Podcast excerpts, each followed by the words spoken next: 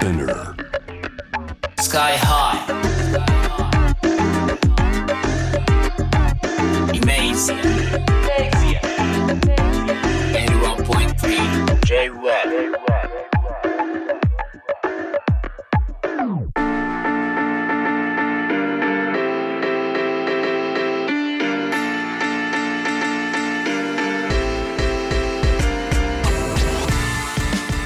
イメージアラッパーのスカイハイです、えーこの頃は僕あのスカイハイがですねあのヒップホップとかラップミュージック本当にこう世界で一番大きなシェアの音楽になって久しいですけれどもその中でもアジアが面白いぞっていうわけでこうやってきたわけなんですけれども今日はあのロンドン在住の日本人アーティストリナ沢山さんにあの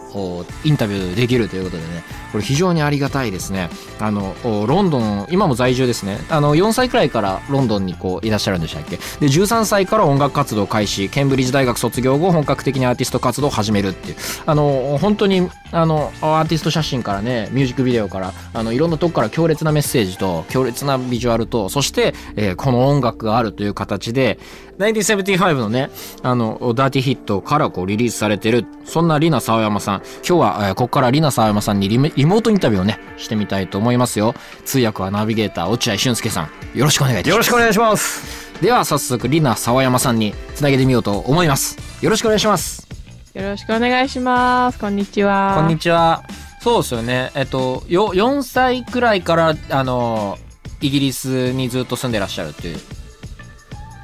はい。ことですもんねそうです。Yes Yes. Yes. でもすごい Yes あの 日本語も言語的には全然あの問題なく操られているそう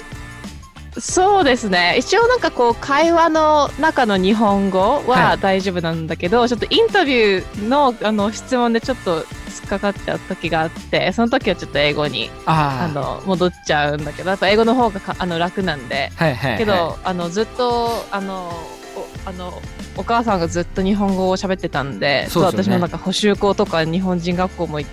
たので、ちょっと、まあ覚えてるは覚えてるんですけど、あのなんか自分の中では結構なまってるなっても思いますね。いやすごいあのねあの綺麗な発音の日本語お母さんに新潟の方なんですもんねそうです。あのそしてロンドンでこうずっとこう生活されてあのなんかあの椎名林檎さんとか宇多田ヒカルさんとか影響を受けたアーティストでこう挙げられてらっしゃったのをこうあの散見したんですけどもあの活動の場としてあの日本っていうのは選択肢にはあなかったあったなかったんですか？どうどうなんだろうな？あじゃあここ英語で言っていいですか？はいあ大丈夫ですす。はい。えっと、yeah, so um, I actually weirdly, I think I took part in some like AVEC summer school when I was like 13 in Japan. へー Um, but yeah, because I just wasn't living in Japan, so I was so much more used to London. I あのー Kind まあ of ちょっと 13歳の時にね ABEX のそのサマースクールみたいなところで音楽を勉強して、えーわけなんですけれどあのでもやっぱり日本の音楽業界と UK の音楽業界ってやっぱりちょっとだいぶ仕組みがあの違うみたいでそうでね、うん。で、まあ、やっぱり自分はその UK の、まあ、ポップシーンで、まあ、かなり競争率が、えー高いけれどそういうところで、あのーチャレンジしてもし成功したらまた日本の人たちにもあの聞いてもらえるだろうなっていう。だから、まあ、勝負の場所としてその最初にロンドンを選びました、まあでもなんか本当結果としては非常にねあの一番いい形のキャリアの積まれ方だと思うしあのお日本もねう緩やかにそういう流れはできてくるし風通しの良さとかはあのあ日本から見てるとやっぱりそういうあの他の国のシーンあのアジアの他の国だったりもそうだけど特にやっぱあ UK、US とかはそういうかなんかクリエーションの風通しの良さみたいなのはねあのありそうに感じるんだけどあの実際に体感したわけじゃないからなんかそれはちょっと聞いてみたいかな。クリエーションファーストであれるというかさ。Yeah, I think definitely. I think I think the one thing that London really has, um, and perhaps America as well, is like diversity, like di- diversity of Mm. sound, diversity of people, of religion and like the where I grew up. I went to a state school in um, in the middle of London, and so it was majority sort of あのーまあそのこれはえっ、と 音楽のその土壌に関して言うとちょっとアメリカともやっぱりロンドンって違って、そうですよね。何が何が違うかっていうとやっぱりダイバーシティがすごいやっぱり人種、もう多人種だし、まあ、文化の成り立ちがそうだもんね。宗教観も、うん。まあいろんなそれぞれ、えー持ってるしであの彼女が行っていた学校はクリスチャンの、え学校だったんだけれどでもほとんどその白人よりもそのマイノリティの、その人種の人たちの方が多かったと。うん。であのキリスト教の学校だったからそのゴスペルの合唱部があってそういうところで歌ったりとかして。クワイヤーですね。まあ、クワイアそういったあの素養が今の自分の音楽にも、うんあの通じてるんじゃないかと、うんで日本の音楽に関しては日本でその音を作ったクリエイトしたことがないから、うんうんうんまあ自分は言い切ることはできないけれど音楽を聴く限りすごい日本独特のうんその曲作りのそのセオリーみたいなのがうんうんあったりとか。A、B、サビみたいな展開とかね。うんそういうその構築の仕方がとてもあのユニークだしで10歳までその日本人学校に彼女は行ってたから、その当時聴いていたのが、まあ、スピードとかマックスだったりとか、まあ、そういう歌だったりとか、まあ、そういうのにもすごく影響を受けているしあと歌詞のあの日本の歌、えーの歌詞のあのつ使い方とかがすごく良くて、昔あの椎名林檎さん聞いてた時は聞いてた時は何歌ってるか分かんなかったんだけれどじっくり歌詞とかを読んでみると素晴らしいことを歌っているし、うんうんそれはその宇多田ヒカルさんにも、そうだよね。あの通ずるものがあるっていうふうにねうん言ってましたね。あの宇多田ヒカルさんはインタビューでこうあの日本人が音楽に求めてるものは歌詞と声だっていうことを昔言ってたのが僕すごいあの印象的だったんだけどあのあの光くらいの時かな？に言ってたんだよね。あのそうあったんだけどあのリナさんのその楽曲ってものすごいあの、ま、混ざりがすごいなと思ったのがすごい印象的だったんですけどメッセージも強いしあのあササウンドは混ざりがすごいしメッセージは強いものがあるしビジュアルもあのインパクトがすごいこうあると思うのでこう語られるポイント本当にいっぱいあると思うんだけどもちろんそのメッセージの部分が強かったりもするかもしれないんだけど語られる場所はいっぱいあると思うんだけど皆さんがそのあアートとかクリエイトするにあたって、あの一番大切にしてることって何なんだろうと思って。Definitely lyrics and melody. I think with my latest album, the genre is so eclectic and there is a danger of it sounding too disjointed and it not making sense within an album. Like you have stadium rock. あのもう本当に一番大事にしているのはあのリリックとメロディー歌詞とメロディーだっていうふうにね、おっしゃっていて、まあ、今回のアルバムに関してもすごくそのいろんなジャンルの本当にね。もうメタルもあればスタジアムロックもあるしカントリーポップっぽい曲もあったりとかして一曲の中でか切り替わったりもするしね。うんであの、うん。それそういう音楽をやるとやっぱり聴いてる人にしてみるとそのアルバムとしての統一性っていうのは一体何なのかって言ったらやっぱり歌詞とあのメロディーだ。でその辺はやっぱりあの宇多田さんにもうんあのすごく共感するしうんあとそれからその最近すっごくいろんなあの楽曲がうんもうめちゃくちゃいろいろある中でうん。そのもう歌詞さえ良ければこの曲本当にもっといい曲になるのにっていうようなこともあの耳にするようになるしやっぱり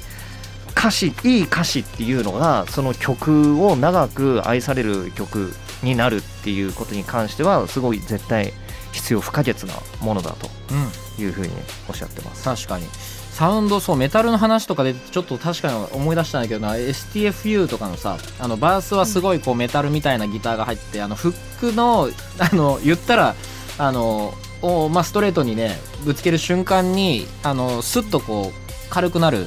感じとかのあのサウンドの切り替わりとかはあのおすごい特徴的だなと思ったしあなんかこうあのいやいやそんなもう感想を言わせていただいてこちらこそ なんかそういう点すごい激しい展開だと思ったんだけどあれはなんかどうなんかどうどういうアイディア？なんかどっから生まれたアイディアなんだろうと思って Um, I, I kind of like making people laugh, I Mm. think. And I think you can discuss serious things very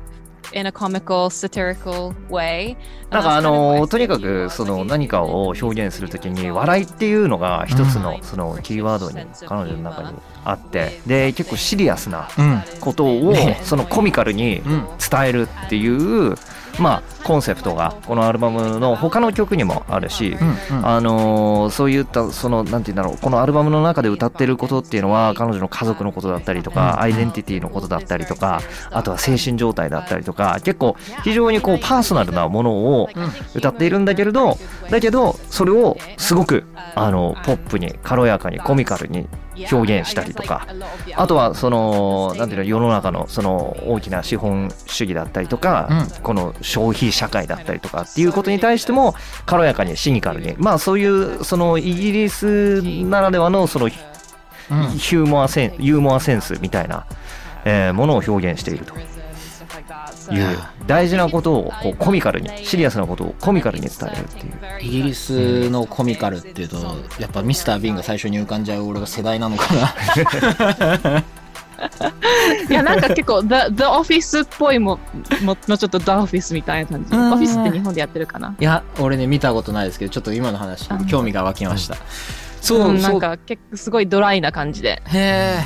あーなんかイメージはなんとなく浮かびましたでもこの楽曲、そうだよね。いやなんか実際にそのあの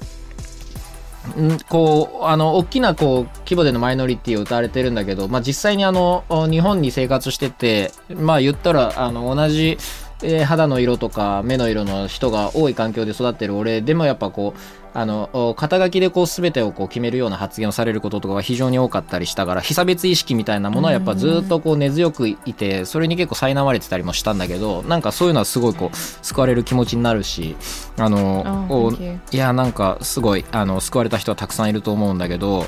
あの、おおまあ、実際に今こうおコロナ騒動とかでねものすごいレイシズムとか問題になってたりするけどあの、うんリリースされてからあのそういう状況のなんかこう欧米とかに実際にこう住んでらっしゃってあのアジアのこうバックボーンを持つリナさんは今どうどういうこう環境と感情なんだろうっていうのをちょっと聞いてもいいですか？Yeah, I mean, I think it's really interesting because basically in the West, if you look Asian, then Mm. you get you're getting discriminated. ね Whereas in Japan, I'm sure there's much more kind of maybe anti-China, like specifically China うん hate. あのーまあちょっとそう一番最初の前半差別の話なんですけれど、やっぱり日本と違って、やっぱ西洋諸国って日本人だろうが、うんそのまあチャイニーズもうアジもうアジア人を見たらもう中国の方みたいな感じのあの見られ方をしちゃうから。まあ、あのリナさん自身はそのまだそういったことに直面はしていないけれどそのまあウーバーの配達員の人がそのまあね、そのお客さんに頼んだお客さんがアジア人でどこどこから来たんだっつって香港って言ったらもうそのブーンって行っちゃったみたいいやあったあった。僕、ええ。LA であのウーバー呼んだ時にそれあったね。あのあの嘘。いや Where, where from? って言われて。であのジャパンって言ったらあ OKOK っつって乗せてくれた時やったんだけど。そうあその時になんか、あのなんかななんなんかあれみたいな話聞いたらやっぱまあなんかそういうあのそういうなんかレイシズムのあのあれだったねうーん。Wow. いや全然ち違う違う世界ですよね。アメリカ。まあアメリカアメリカとかに行くと。いやでもねそうなんですよね。LA とかってさ少しこうあのーいっぱいあるじゃん。いっぱいいろんな人種いるじゃん。特に。なんか、アジア人多いよね。そうアジア人多いからもっとあのあれかなと思ったんだけど。あでもやっぱまあすまあおじいちゃんだったけどこういうそういうことは言う人は言うよなとは思いながら。ううん。うんん、もうアメリカは言うときは言うって感じですよね。でもさウーバーなんてさだそういうことやったら星星さ、うん。下げられるレート下げられちゃうから、うん。自分も損なのになとか 思うけどね、ね、うん。don't care って感じだよね。本当に、でまああとすいやいやいや、うん。であの後半の話だと今はすごくこのアーティストとして活動していくっていうことに関しては非常にその興味深い、うん。あのうん時期ではあると。であのースカイハイさんがその今度ね、えーご自宅からはい。そのライブをするっていう話も聞いてますし。でそういったこともちょうど自分でもやろうかなっていうふうに思っていたし、あとは特にそのリナさんのそのアメリカツアーの計画が全く立たないということで、9月に予定していたものもちょっとアメリカの状況を鑑みると9月今の段階で9月に行けるかどうかっていうのもね、あの非常に判断をするのが難しいからまあだからやっぱりそのこのコロナっていうことに直面してアーティストがの成長がまたその今までとは違う成長のし仕方をしなきゃうん。いけないっていうふうに求められてるんじゃないかっていうふうにね。ものすごいフィールす。るもものすごいフィールするいやでも本当にあのおそんな話うとかの中でそのキャリアのスタスタートっていうかさあのダーティーヒットからこうリリースされてたりすることもあのノーロームがそうあの前ララジオ出てくれたりしたこともあって、あのあそうなんだ。そうなんですよ。あダーティーヒットってあのそうそそノーロームもあのフィリピンだったりするからさあのそういうのもあったんだけどダーティーヒットとこう仕事することになったこう経緯とかってどういう感じだったんだろうっていうのを改めてこうあのお届けしてもらってもいいですか？Yeah. Well, I was trying to look for a label for this album uh, for about two years, really. Um, I had signed several singles to certain um, labels, but I, I hadn't committed any albums. So I was technically independent um, all the way up until late 2019, at which point the album was about 80% done. まああのこのアルバムをそのリリースするにあたって2年ぐらいそのずっとインディあのレーベルを探してどこから 出そうかっていうことをずっと探していってもう80%くらいっつってでシングルもそのインディペンデントでずっと出していろんなところからだいろんなところと契約はしていたんだけれどアルバムの契約っていうのはなかったっていうことでで1個そのもうこれで契約何個かあった中でそのもうかなり具体的に現実的に進んだうん。その契約があってでその時点ではだいたい80%ぐらうん。いそのアルバムが終わっていてでそのいざその弁護士だったりとか揃えてその契約書にサインをしようっていうタイミングで STFU をその先方が聞いた時にちょっとこれはもうリリースできないって言って契約が 2回落ちちゃったと。でそれであのまあでも他にもいろんなそのオファーがあった中で、うん。まあちょっと自分にその自分のそのアーティストの価値と価値っていうのもそのだんだんその年を重ねていったことによってそのまあ経験も積んできたから、その自分の価値みたいなのを本当に評価してくれるところっていうところとあの契約したかったと。で、その中にダーティーヒットを紹介されて、で、STFU を聞いてもらったらもうこれも最高じゃないかみたいな感じでで、結構そのマインドも一緒に、あ、ここだったら、あの、アーティスト重視だし、その、The 1975とかのやってることも、あの、リナさん的にはすごく、その、好きだったし、いい話うんここで契約を決めようっていうことで、うん。まあ、一番いいところと決められたと。ね。で、まあ、日本ではあの ABEX っていう、ね。さっきもその13歳の時に サマースクール。で通っていた ABEX とも契約できたし、うん。まあすごく最高な状況だというふうに。なるよなるもんだな人生 でも。It's crazy. 本当にもう。Amazing うん。なんかたまに、こう、私、デビューアルバム29歳で、まあうんうん。女性で、うん。ポップの中で、ポップ業界の中でこう出すっていうのは、うん。なんだろう。なんか私がちっちゃい時はなんかすごいみんな17歳でこう契約してみんなうんうん。うんこうじゅ二十歳までにもうドドカーンとこうデビューしてないと、うんうんあの全然にサクセスフォルにならないっていうのをずっと思ってて、うん。私もう年取りすぎとかってずっとまあそういうのがコンプレックスにずっとなっててけど、うんやっぱその29歳じゃなかったらなんかいい契そのダーティヘッドともいい契約できなかったし、こうんうんのこういうアルバムも書けなかったと思いますね。だからあのミュージシャンあのうん目指してる人とかも頑張っ頑張ってほしいですね。まあ全然うん年とか気にしないで頑張ってほしいです。ね、そのタイミングでねあるもんねそのなんかやるべき表現というかなんかやるべきこと。あやるじゃあそその話最後に聞いて終わりにする感じでいいかな。なんかうんうん。そうあの歌うべきことっていうことで言えばその今回のアルバムまああのファミリーネームがこうあの付けられたアルバムだし内容としてもあのおおまあルーツ掘り下げたところからねあの表現としてすごいこうあの根っこにある部分なのかなと思ったんだけどそれを経て次とかはなんかどういうことを歌っていこうみたいなプランってあったりするんですかね Oh, I don't know. well, like,